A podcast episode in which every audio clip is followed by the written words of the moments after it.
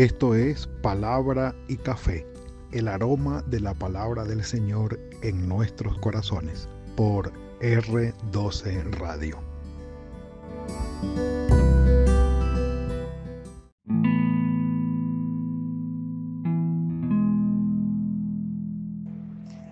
Señor, Señor, no hay nada imposible para ti.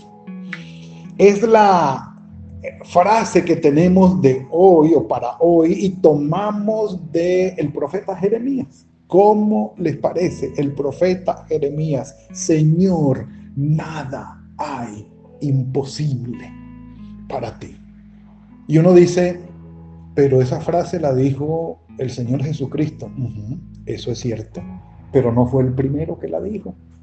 O bueno, digamos que sí, porque de todas maneras el Señor fue el que se la mostró, se la reveló a Jeremías, la puso en su corazón y toda buena dádiva y todo don perfecto, todo regalo extraordinario de bendición viene del Señor, según Santiago capítulo 1 y por supuesto aquí lo estamos corroborando. no fue la primera vez que se mencionó en los labios de nuestro Señor Jesucristo, sino con Jeremías, revelado por el Señor, por supuesto, pero con Jeremías. Los profetas, quiero darles unos detalles interesantes. Miren, esto del movimiento profético en Israel es algo extraordinario, es algo extraordinario. Eh, concédanos el Señor la oportunidad de hablar de esto alguna vez, eh, de manera puntual, pero eran llamados los intermediarios o los mediadores de la palabra, los profetas, porque vivían en tal intimidad con el Señor, en tal cercanía con el Señor, que el Señor les mostraba sus planes, les daba sus mensajes para que ellos los entregaran al pueblo. Eran los mediadores de la palabra. Y, esto era algo extraordinario porque ellos no eran personas, eh, bueno, por decir algo, insensibles.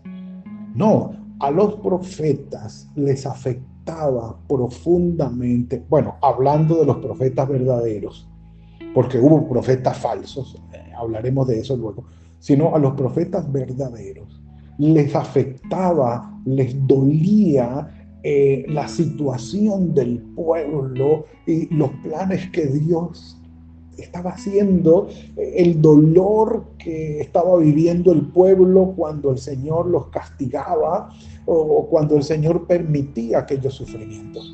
De manera que los profetas se muestran aquí no como unos super personajes, a quienes hay que rendirle pleitesía y, quienes son los más más, los, sí, los non plus ultra, los que... No, no, siervos de Dios, que por estar cerca del Señor tenían un corazón humilde, sencillo. ¿Por qué? Porque estar en la intimidad con el Señor, hablar con Él, comunicarnos con Él, definitivamente va a transformar nuestras vidas y hacernos como Él. De manera que los profetas clásicos como Jeremías, Isaías, Amós, Miqueas, Oseas, estamos hablando de profetas genuinos que mantuvieron esa comunión con el Señor, estos profetas sufrían y Dios les pedía entre otras cosas, eh, optando, adoptando perdón, nuevas estrategias o estrategias puntuales para comunicar el mensaje, el Señor les pedía a veces que hicieran unas acciones simbólicas para que encarnaran el mensaje y el pueblo, digamos que pedagógicamente hablando, pudieran recibir el mensaje y entenderlo. Por ejemplo, el Señor le pidió a Jeremías que se pusiera unos yugos o un yugo de madera sobre su cuello, diciendo, así irá Judá al cautiverio. Creo que fue Ananías, el profeta, el que le rompió el yugo y él fue y el Señor le dijo, ahora hazte un yugo de hierro y póntelo y anda a predicar con el yugo en tu espalda para que el pueblo entienda. Acciones simbólicas. la vasija rota. Él le pide que busque una vasija rota donde el alfarero, para hacer una enseñanza desde allí con, con Judá. Le pide también que vaya donde el alfarero para que vea cómo trabaja el barro. Si quieren eh, citas bíblicas, pueden buscar Jeremías 27, Jeremías 19, Jeremías 18.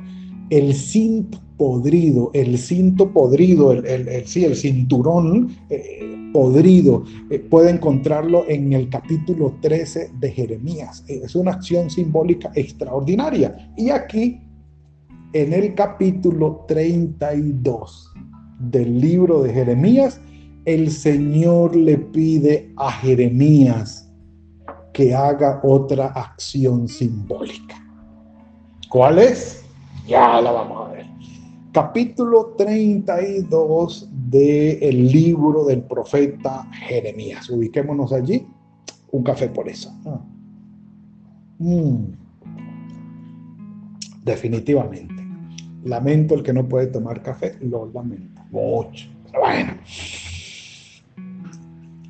Capítulo 32. Mire, palabra del Señor que vino a Jeremías en el año décimo de Sedequías, rey de Judá. Entienden la importancia de estudiar primero y segundo de Reyes, primero y segundo de Crónicas, para entender el contexto histórico en el que hablan los profetas ahí nos vamos entendiendo, nos vamos entendiendo. Allí está eh, la fechación del, ministerio, en que, del momento en que el Señor le habló. Dice que fue el año decimoctavo, 18 de Nabucodonosor. Entonces, el ejército del rey de Babilonia tenía sitiada Jerusalén y el profeta Jeremías estaba preso en el patio de la cárcel que estaba en la casa de Sedequías, rey de Judá porque Sedequías, rey de Judá, lo había puesto en prisión porque él andaba diciendo, eh, porque decía Sedequías el rey, ¿por qué profetizas tú diciendo, así ha dicho Jehová, yo entrego esta ciudad en manos del rey de Babilonia y la tomará, y Sedequías, rey de Judá, no escapará de la mano de los caldeos, sino que de cierto será entregado en mano del rey de Babilonia. Hablará con él cara a cara y sus ojos lo verán y hará llevar a Sedequías a Babilonia y allá estará hasta que yo lo visite. Y si ustedes pelean contra los caldeos, no les irá bien. ¿Por qué tú dices eso? Entonces, como Jeremías estaba predicando esta profecía, cual preso político que al rey no le gustó, Sedequías lo mandó a poner preso. Este asunto de los presos políticos, mis amados, no es nuevo. El que está en el gobierno, sea de cualquiera de las dos manos que esté en el gobierno, y si alguien critica o se vuelve muy cansón o se vuelve una piedra en el zapato, le va a ir mal sea de cualquier mano, ustedes y yo lo sabemos, ¿sí? Que esté en el gobierno, eso es el corazón de los gobernantes, así que no nos extrañe. Y Jeremías dijo, la palabra del Señor vino a mí diciendo, Hanamel, el hijo de tu tío Salún, va a venir a ti diciendo, cómprame un terreno porque tú eres el que tiene el derecho para comprarlo, para redimirlo. Y es cierto, cuando había alguna calamidad entre la familia y, tenían que, por, por fuerza mayor, salir de alguna propiedad, ellos buscaban, según la ley en Levítico, buscaban al pariente más cercano para ofrecerle el terreno de manera que la propiedad o el terreno, lo que se fuera a vender, quedara en manos de la familia. Porque llegado el momento que quisiera hacer remisión, él tenía el, eh, ¿cómo se llama? El familiar en el año del jubileo tenía que llegar y decirle al, ¿cómo se llama? Al pariente, mira, yo te compré este terreno en un tiempo de calamidad, somos familia, eh, ha llegado el año del jubileo, aquí están las escrituras, si tú quieres comprarlo de nuevo, yo te lo devuelvo. ¿Sabe cuándo celebró eso Israel? El año del jubileo, en que eran eh, perdonadas las deudas, en que eran eh, sueltos los esclavos, los, los esclavos eran dejados libres y en que los terrenos volvían a sus dueños originales. ¿Sabe cuándo lo celebró Israel? Nunca. nunca. Nunca que ustedes vayan viendo cómo es la cosa. Ah, el manejo de la plata y el poder, eso no es nada fácil. Pero el Señor le dijo a Jeremías, va a venir tu tío, Hananel, el hijo de tu tío, es decir, un primo, cómprale ese terreno. Y el versículo 9 dice, yo le compré la heredad, dice Jeremías, a Hananel, hijo de mi tío, el primo, dijo, el cual estaba en Anatot, le pesé el dinero, 17, 17 ciclos de plata, redacté la escritura, la sellé, la hice firmar con los testigos, y, es decir, cumplió con todo el protocolo de compra-venta de propiedades de la época. Luego tomé la escritura de venta sellada, versículo 11, según el derecho y la costumbre y la copia abierta y la entregué a la carta, le entregué la carta de venta Baruch, ustedes saben que él era el amanuense de, eh, Jeremías, el que escribía, hijo de Nerías, él era el que le llevaba todos estos detalles delante de Hanamel, el hijo de mi tío, delante de los testigos que habían escrito, eh, que habían suscrito la escritura de venta y delante de todos los judíos que estaban en el patio de la cárcel. Estaba preso Jeremías comprándole un terreno a su primo por orden del Señor. Una acción simbólica. ¿A dónde lleva todo esto? Ya vendrá, ya vendrá, ya vendrá. Un café.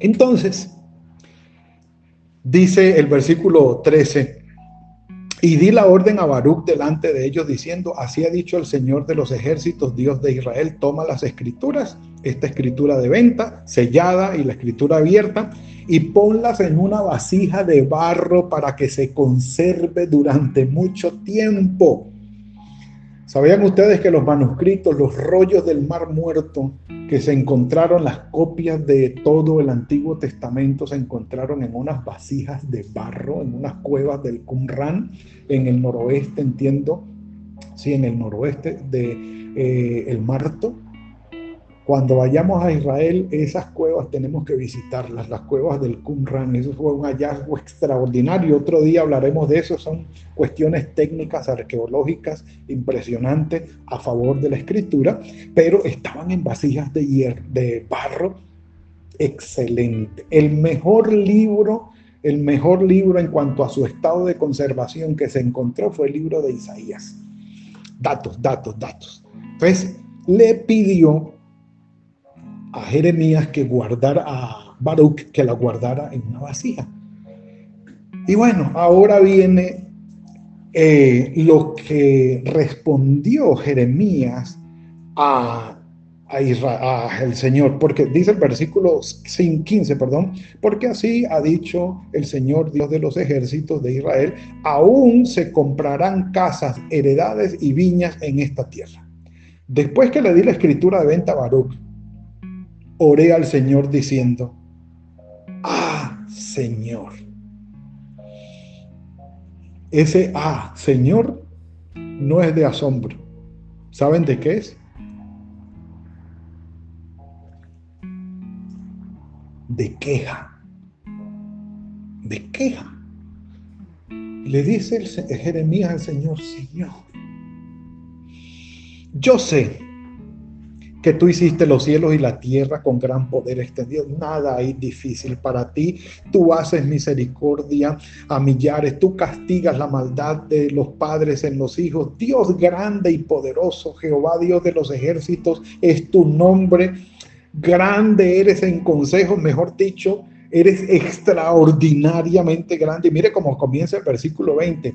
Tú hiciste señales y portentos en la tierra de Egipto para sacar al pueblo de allí. Y empieza a redactar toda la, a relatar toda la historia.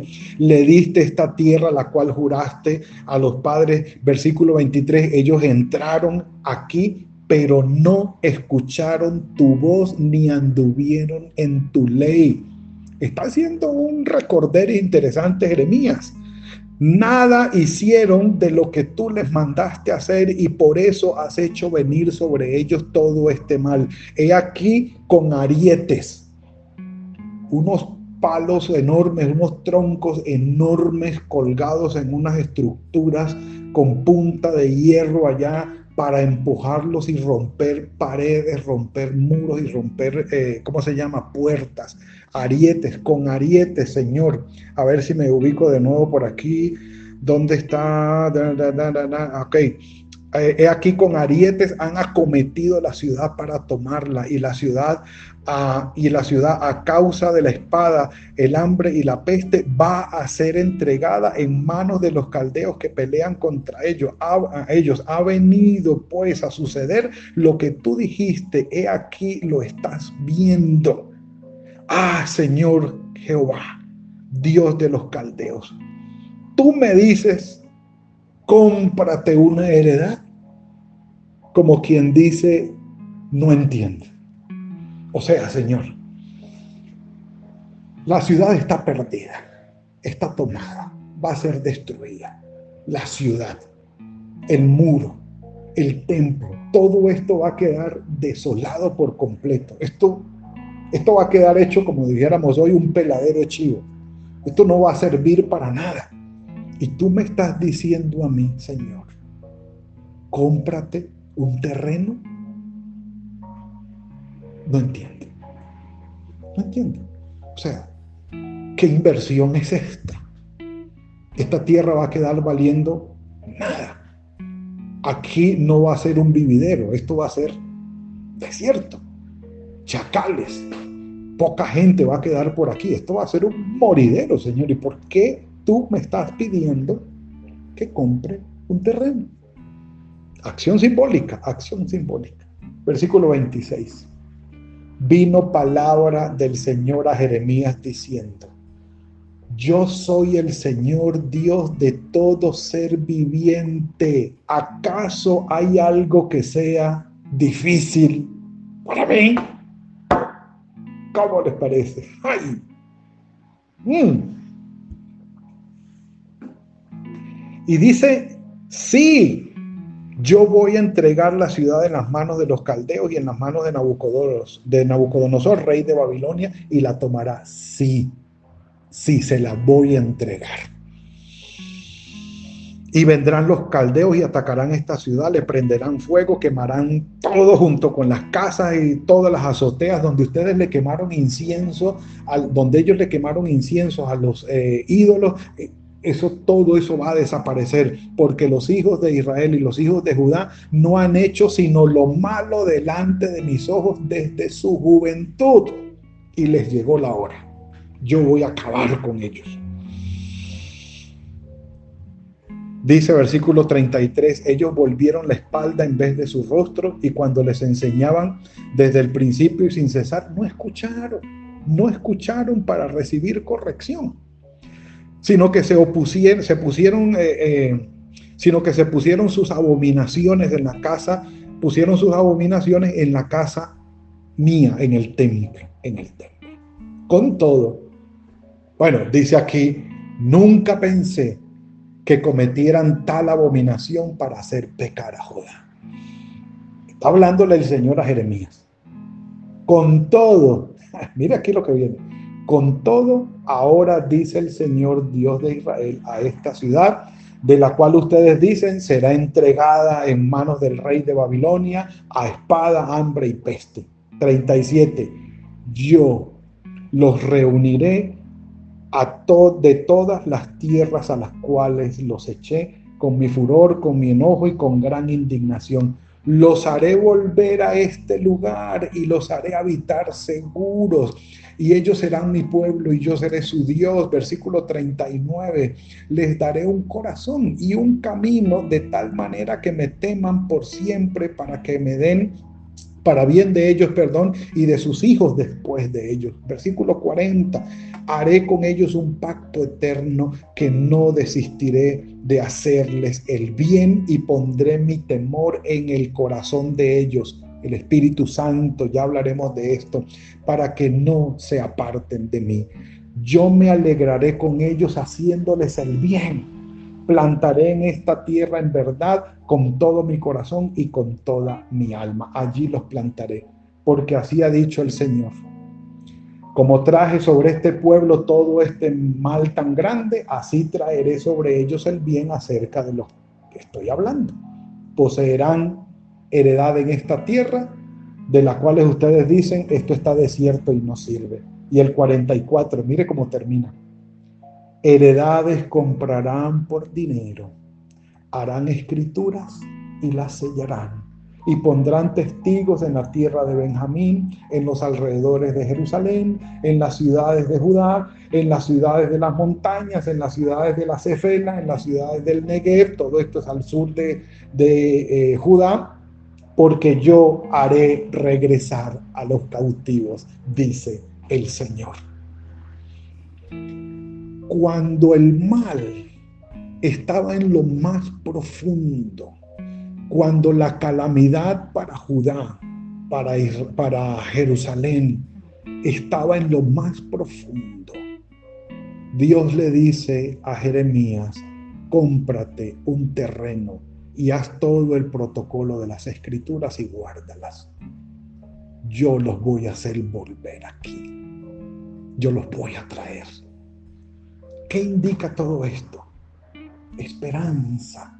Sí aún en lo más duro de la calamidad, en lo más duro del sufrimiento, el Señor dice, lo que es imposible para ti es posible para mí. Yo lo puedo hacer. El Señor... Ok, volvimos. Sí. El Señor hace este tipo de promesa porque Él sabe que la puede cumplir. Y hay esperanza, hay esperanza. Por eso eh, cuando María eh, recibió el anuncio del ángel que le dijo, pues yo soy estéril, yo no he conocido, eh, perdón, Elizabeth, yo no he conocido hombre, entonces no, si era con María, el Espíritu Santo vendrá sobre ti como una sombra y el santo ser que nacerá será llamado Hijo de Dios. He aquí también tu parienta Elizabeth, la que llamaban la estéril, ha concebido en su vejez en el sexto mes para ella. Pues nada hay imposible para Dios. Y cuando hablaba con los discípulos y con los que estaban allí, que llegó el joven rico, que el Señor dijo, con cuán dificultad, dice, es más fácil que pase un camello por el ojo de una aguja que un rico entrar en el reino de los cielos. Y los que oyeron esto decían, bueno, entonces, ¿quién puede ser salvo? Y el Señor les dijo, lo que es imposible para los hombres es posible para Dios. En ese contexto, ahora, cuando el tiempo de calamidad está en el momento más duro, álgido y fuerte, el Señor nos dice, confía. Lo que es imposible para los hombres es posible para mí. Y hay esperanza. La acción simbólica de la compra del terreno que el Señor mandó para con Jeremías indicaba que él estaba al control de la situación, que podían tener esperanza y que allí el momento de la calamidad y del sufrimiento no era lo último que iba a suceder. Había mucho más, mucho más que eso. La obra del Señor se extendía mucho más allá del sufrimiento. El sufrimiento tendría un propósito, purificar el corazón de su pueblo, purificarlo. Pero el accionar de Dios iba mucho más allá. El sufrimiento solamente era un medio para cumplir un propósito de purificación, pero la obra benéfica del Señor y de bendición iba mucho más allá. Igual para nosotros hoy, mis amados. Aunque estemos en el tiempo más duro de la calamidad, el carácter de Dios es acercarse a nosotros y decirnos, tranquilos, hay esperanza, iremos mucho más allá después de esto, al punto tal que si la gran experiencia de calamidad es la muerte, el Señor nos da la esperanza de la resurrección y de la vida eterna. Bendito sea el nombre del Señor. Padre, gracias por este regalo que nos has dado hoy. Ha sido bueno, Señor, con nosotros. Bendito sea tu nombre. Gracias por darnos esperanza en medio de lo más profundo de la calamidad. Sabiendo, Señor, que todo está en tus manos, todo cumple tu propósito y hacia ti vamos. Tú estás en control de todo. Danos, Señor, la bendición de poder confiar y esperar en ti, sabiendo que lo que es imposible para nosotros es posible para ti. Guíanos en el resto de este día, lo encomendamos en tus manos, tu bendición nos acompañe, te lo rogamos y gracias por estar con nosotros. A ti sea la gloria y la honra siempre, Señor, en Cristo Jesús. Amén y amén.